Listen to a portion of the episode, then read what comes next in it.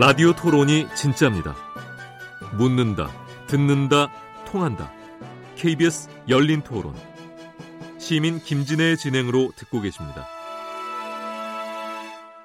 예, KBS 열린 토론 저희가 연말 토론 특집하고 있는데 오늘 그 두 번째 시간입니다. 대한민국 청년의 현주소 뭐 이에 대해서 얘기하고 있는데요. 우리 2부에서는 좀 저기 아까 1부에서 잠깐 얘기하고 끝 맺지 못했던 정책에 관련된 문제. 지금 이제 국회에서 두, 청소년 기본법이 그야말로 이제 표류되고 별로 대접을 받고 있지 못하다. 올해 되기는 그것도 여야가 굉장히 합의해서 만든 법안이 여러 가지 그 부처의 또 여러 가지 그 좀 이제 곤란한 부분들이 있겠죠. 꼭 예전에 여성 정책 했을 때 했던 생각 납니다. 그때도 잘 안 됐던 게 그거 하나 통과가 되고 나면 각 부처에 뭐가 많이 생겨야 되니까 그것 때문에 그냥 망설이고 그랬는데 그런 것 때문에 지금 안 되고 있다는 거. 또 하나는 청소년 어, 청년 고용 촉진 특별법이라고 하는 게 올해 말까지 만 지금 이제 돼 있는데 이거를 갖다가 연장을 지금 안 하고 있다라는 제가 듣기에는 연장을 안 하는 이유가 어 또 이것도 이제 야당 야당에서 탄력 근로제 네. 탄력 근로제를 도입을 하는 걸 전제로 해야 이거를 할 수 있다. 뭐 이런 이런 조건을 내걸어서 지금 탄력 근로제가 근로제 도입이 좀 홀드되고 있기 때문에 그것 때문에 연결 못 하고 있다는데 이것도 좀 문제 있지 않아요? 왜냐하면 한 번 일몰이 되고 나면은요, 그거 다시 만들려면 법을 다시 만들어야 되거든요. 근데 이런 정도는 좀 시간을 좀좀 길게 해줘야 되는 거 아닌가 싶은데 아까 저 신주혜 위원장님이 설명을 해주셨는데 어, 어떤 특정한 조건의 기업에서 3%까지 청년을 이제 고용 해야 된다겠지요. 근데 그게 효과가 그 고용촉진특별법이 좀 효과는 있었습니까? 어떻습니까? 오늘 만약 여기에 좀 오늘 좀 강력하게 어필을 해서 아직 임시국회 안 끝났습니다. 이번 내일 모레거든요. 네, 내일 모레 이거 저 일몰 이거 연장해야 됩니다. 저는 어떻게 생각하세요? 오늘 강하게 얘기하십시오. 네. 일단 네. 네. 여야가 합의를 했습니다. 네, 네. 네 해서 올해 그 연말이 되기 전에 일몰 전에 네. 어, 통과를 연장하기로 예, 합의를 네네. 한 상태고요. 네. 어, 다만 이제 아쉬운 것은 이게 이제 3% 물론 이거 외에도 여러 가지 시행령의 내용들이 있는데 이게 전체 공공기관에서 한 30만 명 정도 고용한다고 할 때 만 명에서 한 15,000명 정도거든요. 어, 그래서 이게 이제 그래도 이게 작동을 하기 때문에 네. 어, 그 정도의 청년들이라도 어, 의무 고용이 되었다라는 평가가 있는 반면 어, 부족하다 한 5%까지 늘려야 된다라는 목소리도 있었습니다. 네. 어, 하지만 그것까지는 이제 그 정당들 간의 논의에서 이제 받아들여지지 않았다고 들었습니다. 근데 제가 좀 이해를 도, 도, 돕게 좀 해주세요. 이게 나이가 24살부터 34살 사이라면요? 근데 그, 그 정도가 3%도 안 되는 조직이 있나요, 도대체? 아니, 아니, 아니, 제가 너무 이해가 안 되고 있나요? 아니, 도대체 3% 정도는 24살부터 34살 사람이 당연히 있는 거 아니에요? 어, 이제 매년 3%를 추가 고용을 해야 된다는 거고. 네. 그리고 일단 대상은 만 아, 15세에서 만 29세까지고요. 아, 15세에서 네, 29세예요. 29세까지고 이제 아, 알겠습니다. 네, 네. 네 지방 아, 네. 공공기관과 지방 공기업이 매년 3%를 정원의 3%를 이제 고용해야 된다는데 고용 시 그거는 비정규까지 포함을 하는 거죠. 정규직이겠죠. 정규직으로. 예, 네, 네. 근데 예, 뭐 정규직으로? 네, 정규직일 네, 거예요. 공공기관 정규직, 정규직, 아, 중에. 네. 네네. 매년 3%를 아, 아 이런 겁니까? 매년 채용하는 신규 채용의 3%를 꼭 해야 된다는 그런 겁니까? 네, 그런 거고요. 아니 그러면 네. 29조까지 하면 당연히 있지 않나요? 이게 되게 네. 이게 지금 생각하면 당연히 당연한 건데 당연하게 보이는데 이제 그 이전 시기에 막 한참 막 경제 위기 막 닥치면서 뭔가 이제 어떻게 공기업이랑 조금 공사 기관에서 네. 이게 청년들 신규 채용을 이제 꺼리기 시작한 거예요. 네. 그래서 약간 통계를 내보니까 실제로 매년 청년 채용 비율이 3%도 안 되는 것으로 계속 이제 나타나진 거예요. 그래서 어허. 이 문제 사실 어쨌든 청년 실업 문제를 해결함에 있어서 네. 국가기관도 사실 책임져야 되는 거 아니냐. 그래서 최소한의 어떤 3%에서 비율로 박은 거다. 네. 이런 식으로 알아주시면 될 것 같습니다. 요거는 5, 5%까지 올릴 수 있으면 좋긴 하긴 하기는 하겠네요. 네, 네. 네. 뭐 말씀하실 거 있습니까? 아니요. 예, 예. 바로 그 점에서 그 이제 청년 기본법으로 넘어가는 이제 지금 뭐 얘기를 좀 했으면 좋겠는데요. 일단 그 청년 기본법에 제가 그 아까 제가 그걸 여쭤봤는데 청년 기본법에는 또 34세를 청년으로 했다고 그러는데 지금 고용촉진법에서는 또 29세까지 했다고 그러시니까 이게 이 청년의 정의를 어떻게 청년 기본법에서 청년의 정의를 어떻게 내리, 내리고 있는 건지 그거 좀 조금 설명을 어느 분이 설명해 주시겠습니까? 우인철 대변인님이 네. 잘 설명해 주실 것 같은데. 네. 네. 그 연령 이제 뭐 기준은 사실 여러 가지 법마다 좀 다르고 어, 차이는 있는데요. 만 19세에서 만 34세로 일단은 여야 합의안이 도출되어 있습니다. 네. 어, 여기 이제 쟁점이 만 18세를 어, 포함시켜야 되는 거 아니냐 있었고요. 만 39세까지 해야 되는 거 아니냐 아, 이렇게 어, 내용들이 있었는데 어, 일단은 이 청년들을 이 설정을 한 거예요. 정책이라고 하는 것은 그 대상이 분명히 있어야 되는데 네. 이제까지 청년기라고 하는 것 또는 청년 세대는 정책의 대상으로 범주화되어 있지 않았습니다. 그렇습니다. 노년기, 뭐 장애인, 약자층 이렇게는 있었는데 어, 전 세계적으로 이 청년들이 겪고 있는 어떤 어, 기회의 문제, 불평등의 문제가 너무나 심각해지다 보니까 이 사회 주변부에서 시민으로 어, 진입하기에 있어서 이 청년기를 설정해야 될 필요성이 어, 대두가 된 거죠. 네. 어, 정확히 설정되어야 이들이 우리 사회의 미래를 만들어가는데 어, 힘을 낼 수 있다 이런 음흠. 거였고요. 어, 그래서 34세로 현재는 좀 잡고 있고 그 39세 하는 이슈는 이렇게 되면 이제 그때 논점은 육아와 뭐 보육, 출산 이 정책들이 이 청년 기본법의 근거에서 마련되어야 하느냐 아니냐였는데 이 범위가 너무 넓어지다 보면 사실은 조금 이 법 초점이 너무 넓어지면 유명무실해질 수가 있거든요. 어, 그러다 보니까 일단은 어, 그 39세 연령대까지는 하지 않고 34세 정도에서 어, 취업 전에 또는 어, 취업을 하고 있지만 다른 길을 꿈꾸는 청년들 뭐 이렇게 포함을 해서 어, 설정을 했다고 보시면 될 것 같습니다. 그럼 그러니까 주로 청년 기본법에서는 굉장히 많은 경우가 어, 일자리 취업에 관련된 지원 이거에 초점을 두고 있습니까? 그러니까 그게 이제 저희 청년들 단체들 또는 뭐 계속 문제 제기가 되었던 부분입니다. 네. 어, 저희 그 청년 정책을 구사하는 데 있어서 기존 10년 또는 20년까지 연, 이렇게 확대해 봤을 때 이 정책 패러다임이라는 것이 취창업 중심이었거든요. 그러니까 예를 들면 일자리 문제가 해결되면 다른 건또뭐 알아서 해결되는 거 아니냐. 아, 이제 이런 논리들이 굉장히 또 설득력이 있고 중요합니다. 네. 어, 그런데 수십조 원의 돈이 투자, 투자 가 됐는데 일자리 문제가 해결이 안 됐어요. 어, 그러니까 우리 사회는 어쩌면 일자리 문제에 대한 답을 갖고 있지 않은 거죠. 어, 그런데 청년들의 삶의 이 혀, 상황을 들여다보면 단지 일자리만으로는 설명될 수 없는 청년들 삶의 곳곳에 주거 문제, 교육 문제, 뭐 문화적인 문제 이런 것들이 너무 다양했던 거예요. 근데 이런 것들에 대한 근거가 되는 법이 없고 항상 정부는 일자리, 일자리 그러면서 이제 기업의 돈을 직접 이렇게 지원해 주는 방식으로 청년들에게 이렇게 타겟팅하지 않고요. 어, 이렇게 되다 보면 이제 청년들의 어떤 그 욕구, 정책에 대한 요구하고 어, 정부가 실행하는 정책 사이에 굉장히 괴리가 생기게 되거든요. 뭐 이런 지점들에서 좀 청년들의 삶을 바라보는 알겠습니다. 어, 기본법이 필요하다 이런 얘기. 그러니까 제가 정확히 이해를 하면은 그 동안은 주로 기업이 가령 청년 일자리를 좀 만들어내면은 거기에 일부를 지원해주는 형식으로 국고를 이제 거기다 투입을 해줬는데 이제 그게 아니라 직접 청년 어떤 청년이든 간에 그게 어떤 때는 실업 수당이건 어떤 때는 구직을 위한 활동에 대한 수당이건 이런 걸 직접적으로 지원할 수 있게 하는 근거를 마련하는 법이다. 이렇게 하면 되겠습니까? 왜냐하면 최근에 삶에 대한 것이라고 아니 그러니까 최근에 네. 가령 뭐 서울시나 아니면 뭐 성남시나 어디에 청년 수당이라고 그래가지고 조금 뭐 청년 배당.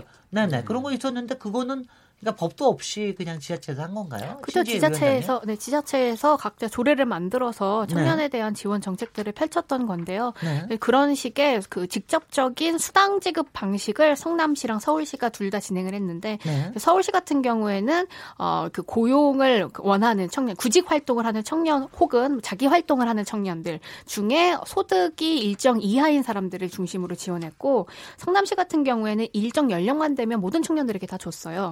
네. 둘다 어떤 방식의 실험들을 해봤고 좋은 성과를 냈었죠. 저는 그런 그 새로운 방식의 정책들이 뭐 청년 기본법이 통과되던 안 되던 국가적 차원의 대책들이 좀 마련돼야 된다고 생각해요. 구체적으로 어떻게 줬습니까? 어, 네, 뭐 서울시는 서울시는 50만 원씩 6개월을 지원했고요. 네. 성남시 같은 경우에는 20만 원, 뭐 1년에 200만 원이었던 것 같아요. 뭐 어, 그래도 매달 20만 원 오면은 좀 커피는 맛있겠는데. 네, 그래서 지역 상품권으로 네, 네. 지역 상품권으로 줬죠. 예? 니트족이라고 들어보셨나요? 니트족이요. 네. 네네. 어, 그 청년들 한 100만 명에서 뭐 많게는 200만 명까지 어 그러니까 취업할 시도를 아예 안 하는 교육받지도 않는 니트족에 대한 문제가 어, 나오고 있거든요. 그게 뭐의 약자입니까? N E Not Education and 그리고 트레이닝 그리고 네. 취업이니까 취업이니까 네, 네. 되어 있는데 네. 어 그러니까 지금 청년들의 삶의 국면은 예전하고 완전히 달라진 거예요. 일자리가 있으면 그 니트 청년들 또는 그런 어려움을 갖고 있는 청년들이 과연 그냥 일자리로 갈 거냐 이런 활력의 문제도 있는 거거든요. 심리적인 문제. 음. 그래서 예를 들면 프랑스 같은 곳들은 그 미시옹 로컬이라는 그 조직이 있습니다. 어, 전국에 한 450개 정도 지부가 있고 직원만 13,000명 정도 돼요. 네. 여기에서 그 프랑스 청년 연간 140만 명을 상담을 종합적으로 해줍니다. 아, 여기서 또 잡은 키워드가 어, 이 청년들의 활력을 높이기 위해서는 청년들의 집단 활동을 이렇게 독려를 해줍니다. 아, 그렇게 해서 이렇게 활력이 좀 생기고 으흠. 그리고 여러 가지 보장책을 병행해서 이렇게 복합적으로 구사를 하거든요. 이렇게 좀 섬세하게 접근을 해도 청년 문제가 지금 해결될까 말까인데 기존의 패러다임은 이런 것에 대한 접근이 전혀 없는 거예요. 단지 기업의 월급을 보조해 준다. 또는 받고 있는 뭐 중소기업 청년들의 월급을 조금 더 보조해 준다. 이 정도에 머물러 있기 때문에 네. 이런 복잡한 청년 문제 해결은 조금 어렵다. 이 패러다임으로는 네. 이런 부분들이 좀 있습니다. 네. 네. 네. 패러... 신 제가 이렇게 얘기를 드리는 이유는요. 네. 저희가 이걸 다 녹취를 하는 하는데 안 그러면 누군지를 그죠? 모르기 네. 때문에 네. 제가 얘기를 하는 거예요. 라디오에서 그렇습니다. 네, 감사합니다. 네, 네. 저희 제가 이상하게 자꾸 이름을 불러서 이상하시죠. 제가 네, 네. 제가 얘기할까요? 그냥 네네. 제가 신재입니다. 네, 네. 아, 저는 이 패러다임 얘기를 해주신 것도 주, 매우 중요하다고 생각해요. 그러니까 저는 과연 한국 정부가 노력한다 그래서 일자리를 만들 수 있는 것인가의 질문을 던져야 된다고 생각하거든요. 네. 어쩜 우리가 우리 사회가 길을 쓰고 노력을 해도 일자리는 안 만들어질 수 있어요. 그러니까 완전 고용 뭐 산업혁명 네. 일자리는 점점 줄어드는 게 그, 그야말로 이제 큰 서클이죠. 네, 뭐 자동화 때문에. 수레바퀴가 그러, 네. 그러, 니까 네, 네, 그래서 그럴 때에 저는 더 필요한 건 새로운 상상력이다. 일자리를 만들려고 하는 이유는 소득 때문에 그래요. 그러니까 일을 해서 돈을 벌어서 그 사람이 지속 가능한 삶을 살 수 있게 만들려고 하는 생각이었거든요. 근데 만약 일자리가 없다면 전 소득을 지원해 줘야 된다고 생각합니다. 예. 그래서 뭐 다른 해외에서도 그리고 우리나라에서도 뭐 더불어민주당조차도 그런 얘기를 했었지만 기본 소득에 대한 실험들이 실질적으로 진행돼야 된다고 생각해요. 예. 그리고 성남시나 서울시가 있었던 청년 수당, 청년 배당 같은 경우가 바로 그 기본 소득을 위한 상상력을 넓히기 위한 실험이었다고 생각합니다. 네. 그래서 이런 논의들이 이제 국회에서도 이루어져야 될 때가 오지 않았나 싶어요. 제가 국회에 안 있고 신지혜 위원장님하고 같이 싸우지 않는 그런 자리라서 너무 다행입니다. 그, 아니 저는 네. 기본소득에 대한 실험을 해야 된다는 입장이지만 저는 일단은 노년부터 해야 된다고 생각을 하는 편에 음. 속하거든요. 음. 노년부터 기본소득 먼저 해보고 음. 그거에 대한 효과 보고서 해야 된다고 저는 생각을 하는 편이라서. 음. 네. 네. 김병철 위원장님. 예, 저 말씀드리면 이제 네. 일자리 일자리 막 이러는데 저는 양적 창출 이거 조금 부담감 내려놓고 아니 근데 일자리도 종류를 다르게 봐야죠. 공장에서 예. 일하고 가서 뭐 뭐꼭 예. 뭐 사무직하고 예. 저기 이거 뭐 컴퓨터 하고 그래야지 일자리 아니잖아요. 예, 예, 아까 얘기하신 대로 상담하는 것도 일자리요. 가서 어른들 뭐몸 씻어 주는 음. 것도 일자리요. 애들하고 놀아주는 것도 일자리고 이런 걸 이제 새로운 상상력의 일자리를 만들어야죠. 예, 어쨌건 네. 그 단순하게 양적 창출 로만 접근하는 방식으로는 지난 역대 정부가 네. 밟았던 실패의 그 역사를 어 변화시키지 못할 것이다라고 생각을 하고요. 네. 일자리에 실제로 진입했을 때 얼마만큼 노동권이 보장될 수 있는지 음흠. 질적으로 얼마만큼 향상시킬 수 있을지 이 일자리의 질에 대한 논의를 더욱더 풍부하게 하면서 여기에 좀 국가가 어떻게 조금 책임을 질 것이냐 저는 이 논의가 더욱더 활발해져야 된다고 음. 생각을 해요. 네. 그리고 나아가서 앞으로 어쨌건 시대가 변해가고 그럼 산업이 굉장히 변해가고 그러면 노동의 모습 또한 굉장히 사실 달라질 것이라는 것이 이제 계속 예측이 되고 있는데 그럼 고용의 어떤 형태나 이런 게 사실 새롭게 변할 거라 변할 거거든요. 네. 그, 그 변화에 사실 걸맞게 새로운 어떤 법과 그럼요. 제도들이 사실은 나타나야 되는 거고 네. 이것까지 맞물리면서 그러면은 이것을 좀 더 보조할 수 있는 어떤 뭐 기본소득이라든지 네. 이런 새로운 정책들이 어떻게 도입될 것인가 이런 생산적 논의가 필요한 거라고 생각합니다. 예, 예. 예. 이동수 대표님? 예, 저 같은 경우도 이제 예, 김병철 위원장님의 말씀에 좀 더 첨언을 하자면은 이 정부가 이 수에 수치에 대해서 좀 이 강박관념 압박을 갖기 시작한 순간 이제 무리한 정책들이 좀 나오는 것 같아요. 그럼 예, 그렇습니다. 이, 번 여름에 하도 이제 일자리 상황이 안 좋았다 보니까 정부에서 이제 지난 가을에 이 일자리 창출 방안으로 단기 일자리를 이제 몇만 개, 5만 8천 개 이제 발표를 했었는데 그게 보니까 뭐 침대 라돈 측정하는 사람 뭐 1000명, 낙엽 제거하는 거 450명, 뭐 강의실 소등하는 사람 1000명 이런 걸 만들었더라고요. 낙엽은 한 4만 5천 명쯤 해도. 네, 그래서 저는 네. 이게 너무 단기 일자리다 보니까 또 청년들이 선호를 안 해서 이 네. 지원을 안 했대요. 강의실 뭐 소등 이런 거는. 네. 그러니까 이제 거기서 또 이제 국정감사에서 얘기가 나오더라고요. 예, 예. 저는 아까 말씀드린 대로 중소기업은 지금 구인난인데 지금 청년들 사람들은 또 일자리가 없는 상황이라면은 네. 단기 일자리를 막 많이 만들려고 이제 강박관념을 갖기보다는 좀 중소기업을 어떻게 지원할 것인지 결국엔 일자리는 민간이 만드는 거니까요. 그럼요. 이런 것들을 좀 더 고민을 해야 된다고 생각을 하고 있습니다. 네. 예. 아니, 하여튼 뭐 공무원도 공무원들이 해왔던 방식이 네. 수십 년간 그래왔기 때문에 그걸 이제 깨는 것도 쉽지는 않습니다. 근데 네. 이제 열심히 열심히 또 해보고 해보고 그래야 되는데 혹시 여기 계시면은 요새 이제 지방자치에서 청년에 대한 지원 중에 하나가 청년 창업 지원하는 거 많지 않습니까? 그래서 네. 뭐 청년 마켓 또 뭐 청년 시장 같은 거 개조해가지고 거기다가 한 2년 동안 임대료 뭐 싸게 주고 뭐 하고 이러는 거 같은 거 혹시 평가해 보신 적이 있으세요? 청년 유니온에서는 그런 건 안 하시나요? 아, 이게 참. 왜냐하면 저 제가 네. 보면서 네. 여기저기 가봤습니다. 근데 초기에는 이제 굉장히 사실 괜찮아 보이는데 되게 망하고 나가더라고요. 음. 그래서 이게, 그래서 이게 참 우려가 큰 게 이게 예, 지금 예.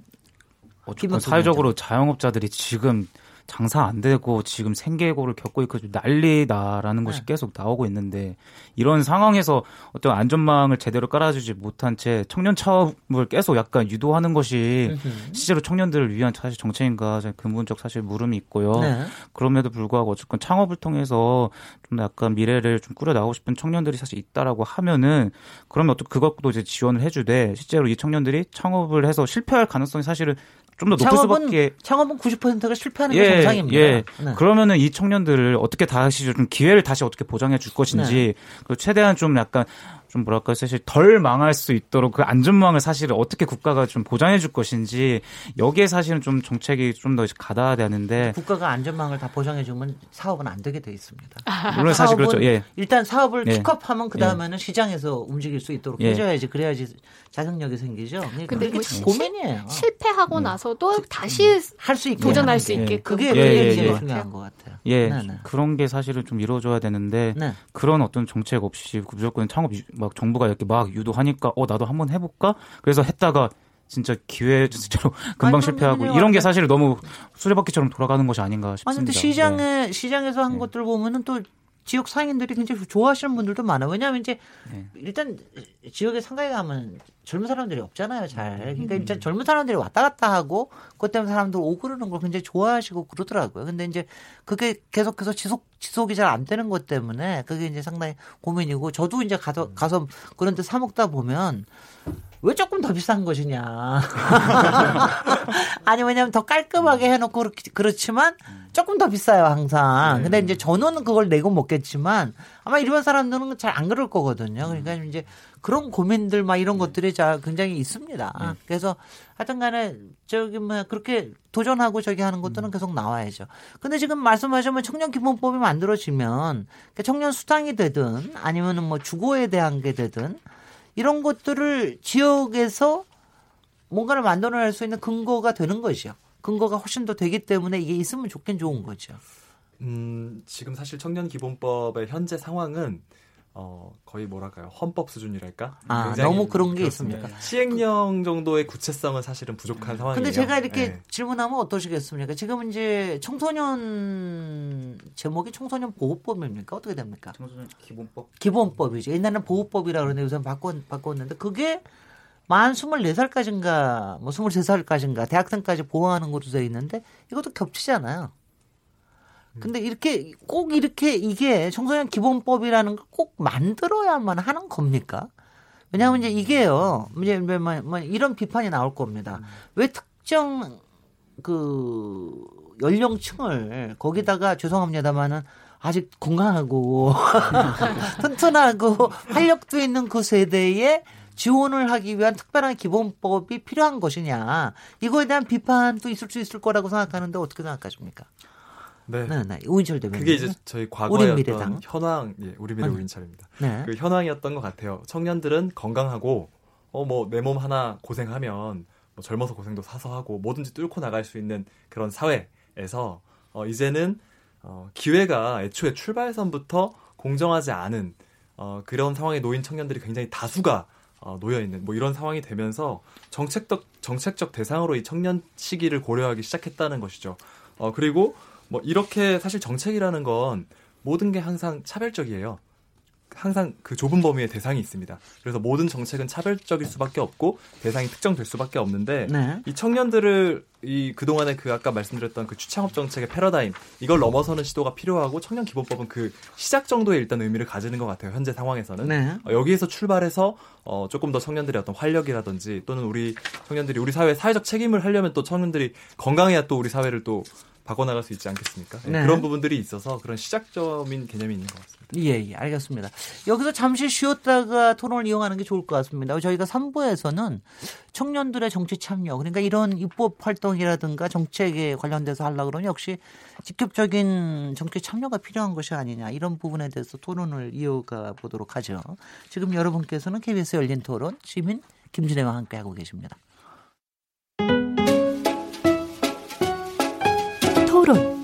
듣기만 하면 답답하시죠? 유료 문자 9730으로 문자 보내시면 토론에 참여하실 수 있습니다. 짧은 문자는 50원, 긴 문자는 100원의 정보 이용료가 있습니다. 스마트폰 어플리케이션 모바일 콩을 통해서도 무료로 참여하실 수 있습니다. KBS 열린 토론은 당신을 향해 언제나 열려 있습니다. 네, KBS 열린 토론 오늘 연말 기획 2018년 결산 토론 시리즈 하고 있는 두 번째 시간 청년들이 말하는 대한민국 청년 주제 얘기하고 있습니다. 김병철 청년유니온위원장님, 신지혜 녹색당 공동운영위원장님, 우인철 우리미래당 우리미래당 아니면 못 알아듣습니다. 우리미래 정당 대변인 님, 그 이동수 청년 정치 크루 대표님 네 분과 함께 하고 있습니다. 여기에 또 문자들을 굉장히 많이 주셨어요. 문자를 몇 개를 좀 소개해야 되겠습니다. 정희진 문자 캐스터님. 네, 안녕하십니까. 문자 캐스터 정희진입니다. 오늘의 주제, 대한민국 청년과 관련해 청취자 여러분들의 참여가 이어지고 있는데요. 몇 개 소개해드리겠습니다. 네, 먼저 휴대전화 끝자리 4284번 쓰시는 분. 청년 투표율이 올라서 청년들이 정치에 관심이 많아진 것은 사실이지만 아직 부족함이 많은 것 같습니다. 국회에 압박이 될 만큼 조직화된 목소리가 나와야 합니다. 국회를 신뢰하기 어렵더라도 더 많은 목소리를 내주세요 해주셨습니다. 휴대전화 끝자리 8888번 쓰시는 분. 국회의원이 취업 비리에 연루된 사건을 종종 보게 되는데요. 의원들이 일자리를 너무 쉽게 생각해서 청년 문제를 소홀히 대하는 것 같다는 생각이 듭니다. 의견 주셨고요. 휴대전화 끝자리 3862번 쓰시는 분.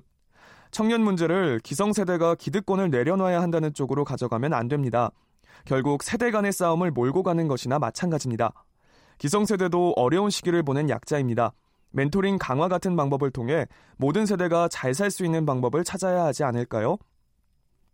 콩으로 의견 주신 양신영 청취자. 청년들이 중소기업이라고 해서 무조건 안 가는 건 아닙니다. 제조업이 아닌 미래산업 분야에 대해서는 청년들도 중소기업에 많이 지원하고 있습니다.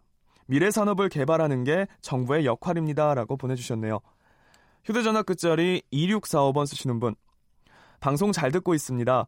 토론 중에 한 패널이 학자금 대출 거치 기간이 불가능한 것처럼 말씀하셨는데요. 그렇지 않다는 점을 알리고 싶어서 문자 드립니다. 저는 교육부 학자금 대출 담당자인데요. 소득 8분위 이하 대학생은 취업 후 일정 소득 발생했을 때 학자금 상환 의무가 생기고요. 소득 9분위 이하 학생은 경제적 형편에 따라 거치 기간과 상환 기간을 최장 10년까지 설정할 수 있습니다. 콩으로 의견 주신 장영선 청취자입니다. 저는 청년들이 희망을 갖는 것만큼 현실을 직시하는 능력을 갖추길 바랍니다. 라고 해주셨습니다. 마지막 휴대전화 끝자리 3349번 쓰시는 분, 청년들이 직업을 보는 시야가 너무 좁지 않나 생각합니다. 4차 산업혁명의 시대인데 너무 기존의 기업 시스템에 편입하려는 건 아닐까요? 새로운 기회를 만들어주지 못한 기성세대의 책임도 있지만 좀 더 과감한 도전이 필요하다고 봅니다. 라는 의견 주셨습니다. 네, KBS 열린 토론. 지금 방송을 듣고 계신 청취자 모두 시민 농객입니다. 계속해서 청취자 여러분들의 날카로운 시선과 의견 기다리겠습니다. 지금까지 문자캐스터 정희진이었습니다. 네, 감사합니다. 정희진 문자 캐스터. 오늘 문자 많이 주셨는데 그 중에 하나 교육부 아까 학자금 대출에 대해서 8분위 소득 8분위 9분위 같은 경우에는 거치 기간이 가능하다 이 얘기를 주셨는데 이게 교육부에 계시는 모양인 뭐예요? 교육부 학자금 대출 담당자이신데요. 교육부 여기 이런 토론 이렇게 듣고 계셔서 너무 고맙습니다. 아마 교육부 말고 딴 데서도 분명히 듣고 계시다. 그러니까 적어도 시민들은 어떨지 모르지만 그래도 하여튼 간에 담당이 되는 정책 담당자들은 열심히 관심을 갖고 계시다. 이것만 하더라도 그냥 기분 좋은 뭐 반응이 아닌가 하는 생각이 들고요.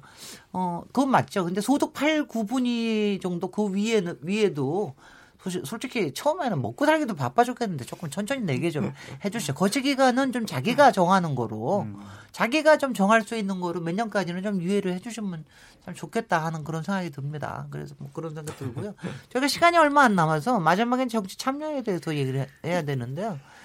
어, 뭐 아시다시피 요새가 여하튼 포퓰리즘 정치의 시대 아닙니까? 뭐냐하면 어떤 정책에 대해서 표를 주는 사람이 있지 않으면 어, 도대체, 도대체 국회에서도 말을 듣지 않는데, 그래도 최근에 청년 정치의 투표율들은 꽤 많이 올라간 것 같은데, 아직도 굉장히 부족하다는 생각이 드는데, 어떻게 판단하고 계십니까? 지금 이른바 청년 정치가, 정, 뭐, 정치인으로 대표되는 것도 있고, 또 청년 투표자, 저, 유권자들의 참여와 이 두 가지 또 의견을 내는 이런 부분들에서 어떻게 생각을 하시는지 신지혜 서울시당 위원장님이 아마 제일 지난번에 그렇게 4위까지 하실 수 있는 게 청년이었고 뭐 뽑아줬으니까 됐지 뭐 아주 그렇지 않겠, 않았겠어요. 네, 청년층의 네네. 지지도가 높았고요. 네. 뭐 어, 그 실제 선거 때 반영되지는 않았었더라도 청소년들 유권자분들의 그러니까 유권자는 아니죠. 청소년 분들의 네, 어떤 예비 유권자들 네, 분들의 어떤 지지도 있었습니다. 네. 네, 뭐 아무튼 저는 이게 청년들의 정치 참여가 적기 때문에 지금 정치가 이런 것이다. 청년 정치 정치 그래서 잘 안 되는 것이다. 우리가 더 많이 세력화돼야 된다는 전 약간 좀 질문을 그 의문을 제기하고 싶어요. 네. 그러니까 원래 한국 사회는 왜 많은 시민분들이 모여서 이렇게 우리 뭐 촛불 시위를 하든 민주화 운동을 하든 어떤 큰 세력을 통해서 뭔가가 바뀌었기 때문에 그 경험들을 보통의 감 성으로 갖고 계세요 감정으로 그런데 네. 저는 이제 한국이 정치 뭐 정당 뭐 이런 것들이 다 보편화되었고 자리를 잡았기 때문에 어, 올해에 예를 들어 선거제도 개혁만 된다면 청년들의 목소리들이 더 정치에 국회에 더 많이 반영될 수 있지 않을까 싶어요. 네. 그러니까 옛날 같은 경우에는 정말 많은 세력들이 있어야지 어떤 국회를 움직일 수 있었다면 다당제 사회로 넘어가면 그 소수의 목소리라도 배제되지 않기 때문에 뭐 이런 선거제도 개혁에 관심을 갖는 것이 매우 중요하지 않을까 싶고 세력화 이전에 선거제도 개혁에 관심을 갖는 것이 매우 중요하지 않을까 싶고요. 그리고 뭐 우리 미래에서도 하실 말씀이 있으시겠습니다만 한국의 정치 관련한 뭐 정당법 이런 것들이 매우 독소 조항들이 많아요. 그러니까 정당을 만들기도 어렵고 네. 정당을 운영하기도 어렵고 원내로 진입하기도 어려운 거예요. 뭐 대만이나 이런 데는 뭐 몇백 명만 모여도 정당이 만들어진다 그러더라고요. 네. 그리고 뭐 독일이나 이런 데는 0.5%만 받아도 그 정당이 국가 보조금을 받을 수 있습니다. 그러니까 네. 정당 정치를 국가가 독려시키는 거죠. 근데 한국은 양당제를 너무나도 그 공고히 하게 만드는 법들이 많고 선거제도도 그렇고 그러다 보니까 사실 청년들이 어마어마하게 모이지 되지 않으면 국, 국회에서 국회의원들이 이런 그 사람들의 목소리를 잘 듣지 않는 어, 잘못된 상황들이 계속 이어져 오고 있는 것 같아요. 네. 그래서 이번이 기회입니다. 전 선거제도 개혁에 우리 여기 모이신 모든 분들이 관심을 갖고 같이 어, 행동해 주셨으면 어떨까 제안드리고 싶네요. 네, 청년 정, 정치 그리고 이동수 대표님. 네, 저 같은 경우는 객관적으로 봤을 때 청년층이 정치에 관심이 없는 거는 우리나라뿐만이 아니라 그냥 세계적인 현상인 것 같아요. 네. 다, 만 이제 우리나라 청년들은 다른 나라에 비해서는 조금 더 관심이 있는 것 같고 참여하고자 하는 의지가 좀 강하다고 생각이 되는데 근데 그거에 비해서는 뭐 정치권 내 일자리라든지 아니면 선거제도라든지 여러 가지 문제가 있다고 생각을 하고요. 이제 그건 뭐 추후에 이제 저희가 좀 이따 논의할 내용이고 다만 이제 저는 좀 정치권 기존의 이제 청년들의 좀 반성할 부분도 있다고 생각을 하는데요.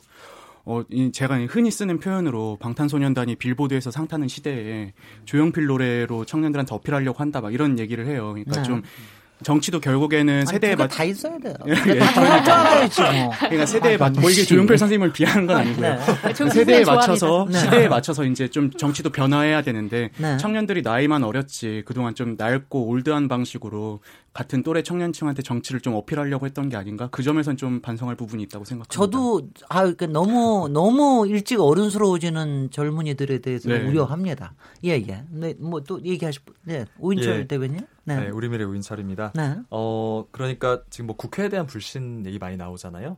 어, 근데 사실은 국회를 불신해서는 지금 그 국회가 변하지 않아요. 어, 그래서 지금 선거제도 개혁이나 어, 뭐 국당 신지혜 위원장님 같이 하는 얘기는 국회 구성을 바꾸자는 거예요. 어, 이제까지 유지되어 왔던 어, 이제까지 권력을 시민들의 실제 득표한 것보다 더 많이 누려왔던 이 거대 양당의 시스템이라고 볼 수 있는데 이거를 시민들이 표를 준 만큼 의석들이 나눠 가질 수 있게 그래서 네. 그 안에서 어떤 협력과 견제가 작동할 수 있게 국회 구성을 바꾸자는 게 좀 얘기가 많이 되고 있고 청년 문제도 예를 들면 이런 것과 연결이 되는 지점은 지금의 이 정치 시스템에 청년들이 접속할 수 없다. 아 그렇다면 이건 주권자가 청년이거든요. 그럼 이 시스템을 뜯어 고쳐야 되는 건데 어, 청년을 이제 탓하고 있는 거죠. 예를 들면 물론 이제 어떤 기성세대 기대나 저희 청년들이 조금 더 사회적 책임을 하고자 하는 의지나 이런 것들도 필요하고 저희도 그럴 준비가 되어 있지만 어쨌든 지금의 이 접속 불가능한 정치 체계 이거를 바꾸지 않으면 어, 우리나라는 뭐 청년뿐만 아니라 시민들이 정치에 결합하기 굉장히 힘들다.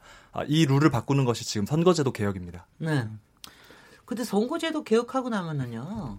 혹시 아니 모든 18세 18세로 낮추고 나면 18세는 다 신지에만 찍거나 아니면 어떤 사람들은 다 같이 어 뭐 기독교인만 뽑거나 네. 어떤 사람들은 다 같이 또 뭐만 뽑거나 저 더군다나 그런 이제 너무 다양한 분파들로 나눠지지 않을까 하는 그런 또 우려들도 상당히 있는 것 같은데 그런 부분들은 어떻게 생각하십니까? 네, 저는 저는 네네. 그렇게 생각해요. 이제 사회를 좀 어쨌건 사회에서 나타나고 있는 갈등이라는 것이 굉장히 사실 단순하지 않잖아요. 단순히 네. 뭐 민주화 세력, 조금 뭐그 이전에 뭐 산업화 세력 이렇게 사실 삶이 구성이 되는 게 아니고 삶에서 되게 다양한 사실은 요소들과 그런 것이 결합되면서 갈등 또한 굉장히 좀 복잡 다양해지고 있는 시대인데 그러면 그런 것들 충분히 담아내기 위한 사실 국회 어떤 구성이라는 것도 네. 사실 다당제로 가는 것이 갈등을 보다 효과적으로 음. 조율해 나가고 실제 시민들의 삶의 문제를 해결할 수 있는 알겠습니다. 방향으로 나갈 수 있지 않는가 저는 이렇게 말씀드리고 싶습니다. 네. 근데 지금 여하튼 저 선거 연령 몇 가지 과제들을 얘기를 하자면은 지금은 이제 이른바 말씀하신 연동형 비례대표제 지금 선거제도 개혁에 대해서 그거를 다 뭐 지지하실 거는 저는 알고 있었어요. 뭐 그거 그렇지 않을지면 솔직히 뭐 털어놓고 얘기하자. 그렇지 않으면은 뭐 원내 진입이 안 되는 거 아닙니까? 솔직히. 뭐, 네. 그리고 사실 이게 정당의 문제가 아니라 국민의 문제예요. 제가 음. 그냥 정당에 일하지 않더라도 예를 들면 제가 한 표를 던져서 그 표를 받은 만큼 국 정당이 국회로 들어가야 되는데 지금은 50%만 받, 받으면 90%의 의석을 가져갈 수 있는 선거 시스템이거든요. 그리고 사실은 제가 다른 정당을 찍으면 제 표가 완전히 다 사표가 되는 거예요. 네. 사실은 어마어마한 수의 40% 가까운 수의 사표가 생기는 거죠. 이런 제도들은 어떠한 정당이든 어떠한 국민이든 변화해야 된다라고 생각하시지 않을까 싶습니다. 네, 네. 이 선거제도 개혁을 어, 예를 들면 정치권의 밥그릇 싸움으로 몰고 가는 발언을 음. 어떤 분이 하셨어요. 네. 아, 그런데 예를 들면 지금 그 선거제도를 바꾸려고 하는 시민사회 단체 어, 600여 곳 가까이가 지금 모여서 이 목소리를 내고 있는데 거기 이제 그 서복경, 서복경 교수님이란 분이 우리가 고작 작은 야당 몇 개 의석 조정하려고 이 추운 날 나와서 이걸 얘기하고 있는 줄 아느냐. 누구보다도 이 선거제도 문제가 국민들 밥그릇 문제하고 직결되는 걸 알면서 그렇게 호도해서는 안 된다. 이렇게 좀 짚어주셨거든요. 아니 근데 왜 그게 호도한다 그러죠?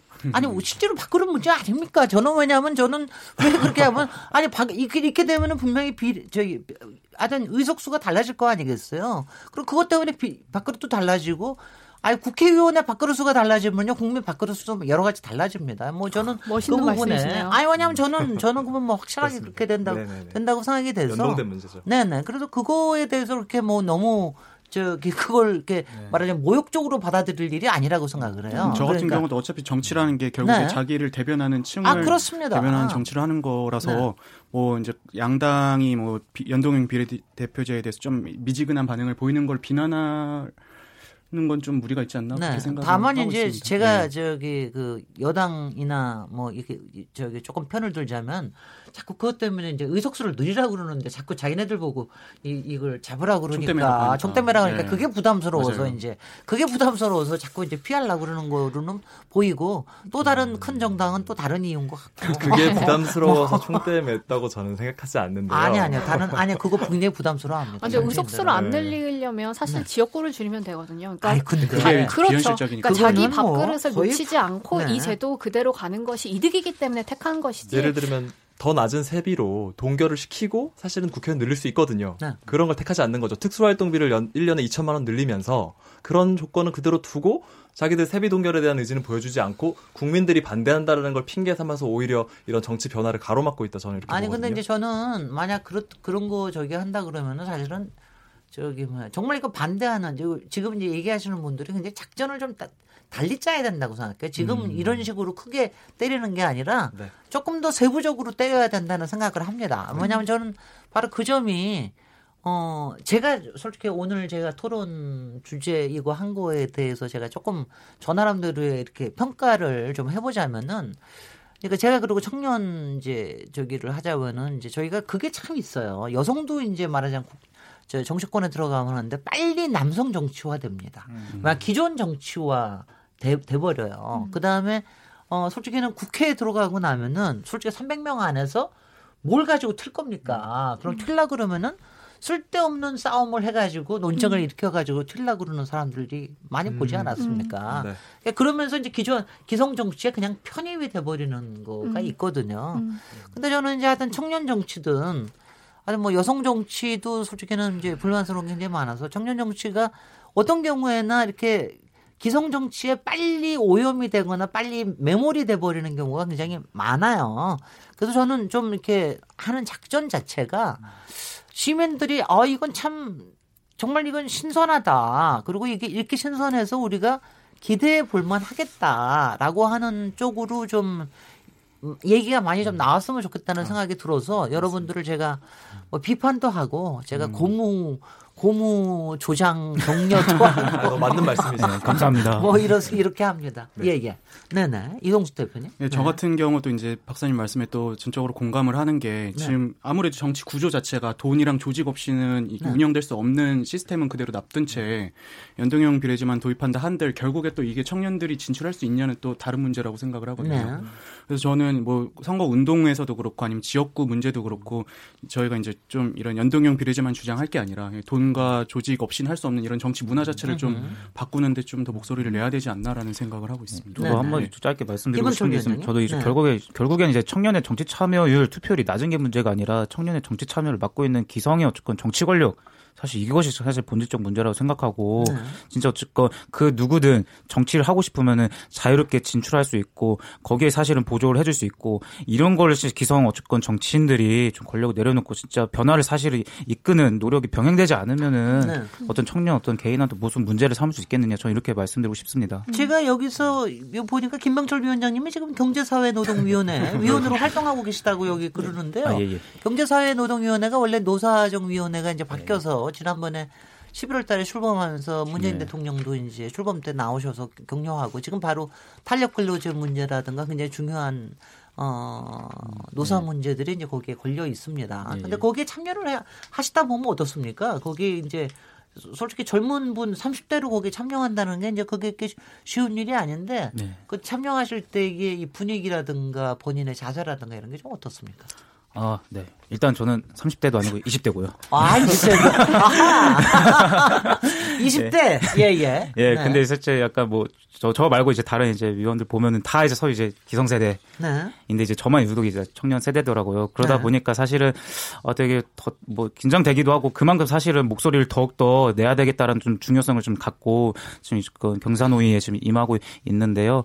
근데 이제 어쨌건 이 기구가 이제 사, 노사정 사회적 대화 기구잖아요. 음. 실제로 어쨌건 다른 어쨌건 우리가 말하는 이제 선진 국가들 같은 경우에는 이제 이 노사정이 앞으로 지금 이 국가를 어떻게 운영할 것인지 어떤 방향으로 나갈 것인지 실제로 사람들의 삶을 어떻게 나아지게 만들 것인지 지속적이고 어쨌건 성숙한 이런 노사정 사회적 대화가 좀 이루어지면서 지금의 어쨌건 복지 정책들 이런 것들이 만들어졌는데 한국 사회는 너무나 그런 것이 이 사회적 대화가 성숙하지 못했던 예. 조건에서 예. 이걸 좀 어떻게든 다시 좀 하기 위해서 좀 책임 있게 좀 나서고 있고요. 네. 앞으로 좀 이제 막 출범 이제 막 시작돼서 좀 더 지켜봐야 되지 않을까 싶습니다. 예, 예. 예.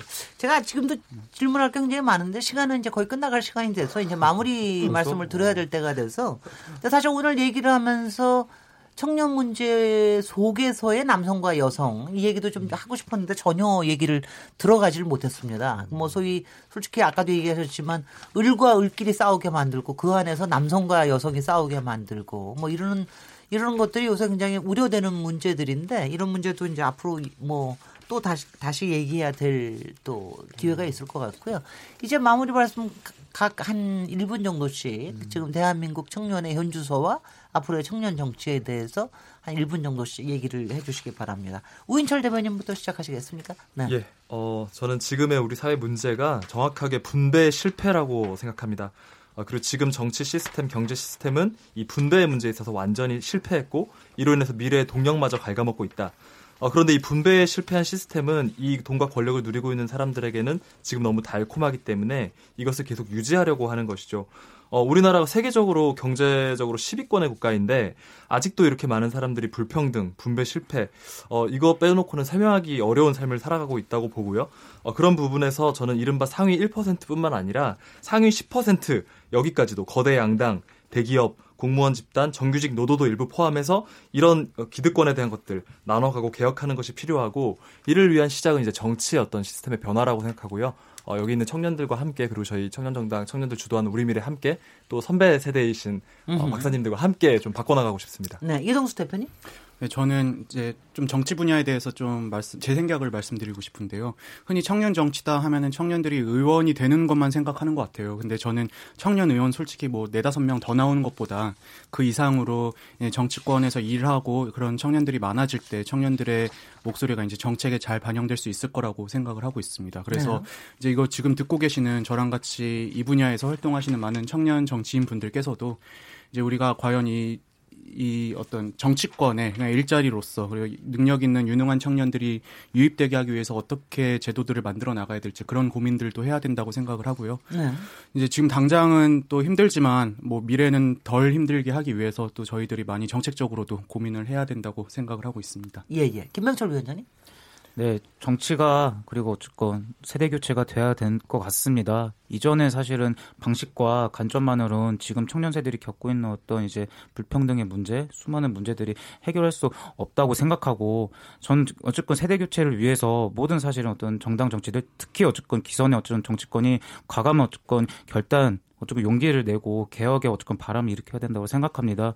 지금 어쨌건 사실은 청년들이 그 2000 작년 이제 재작년에 이제 촛불을 들고 광장으로 나왔던 이유가 단순히 대통령 한 명 사실 끌어내기 위함을 넘어서서 진짜 나의 삶이 실제로 바라 변해야 되길 바라고 그래서 어쨌건 정치가 책임있게 나서길 바라는 그 간절한 마음으로 우리 모두 촛불을 들었거든요. 하지만 여태 하지만 그 이후로 한 1년 반이 흘렀지만 기존의 어쨌건 기득권 정치는 전혀 어쨌건 변화의 막 어쩌면 변화의 목소리, 개혁의 움직임을 나타내지 않고 있다는 거죠. 그렇기 때문에 지금 청년 세대들이 더욱더 현 정치에 실망감을 느낄 수밖에 없다고 음. 생각하는데 결국에 이것이 다시 어쨌건 선거를 통해 돌아온다. 나중에 어, 사실 청년들이 또, 다시 사실 문제 제기할 것이다. 이런 부분을 간과하지 말고 네. 나서 주실 바라겠습니다. 예. 네, 신지혜 녹색당 공동 운영위원장님. 네, 새로운 정치를 열기 위해서 저는 지금 선거제도 개혁이 매우 중요하다고 생각하고요. 2월, 3월까지가 사실 마지막입니다. 몇십 년 만에 찾아온 기회를 놓치지 않았으면 좋겠고 저희가 예의 주시하면서 바라보면 좋을 것 같아요.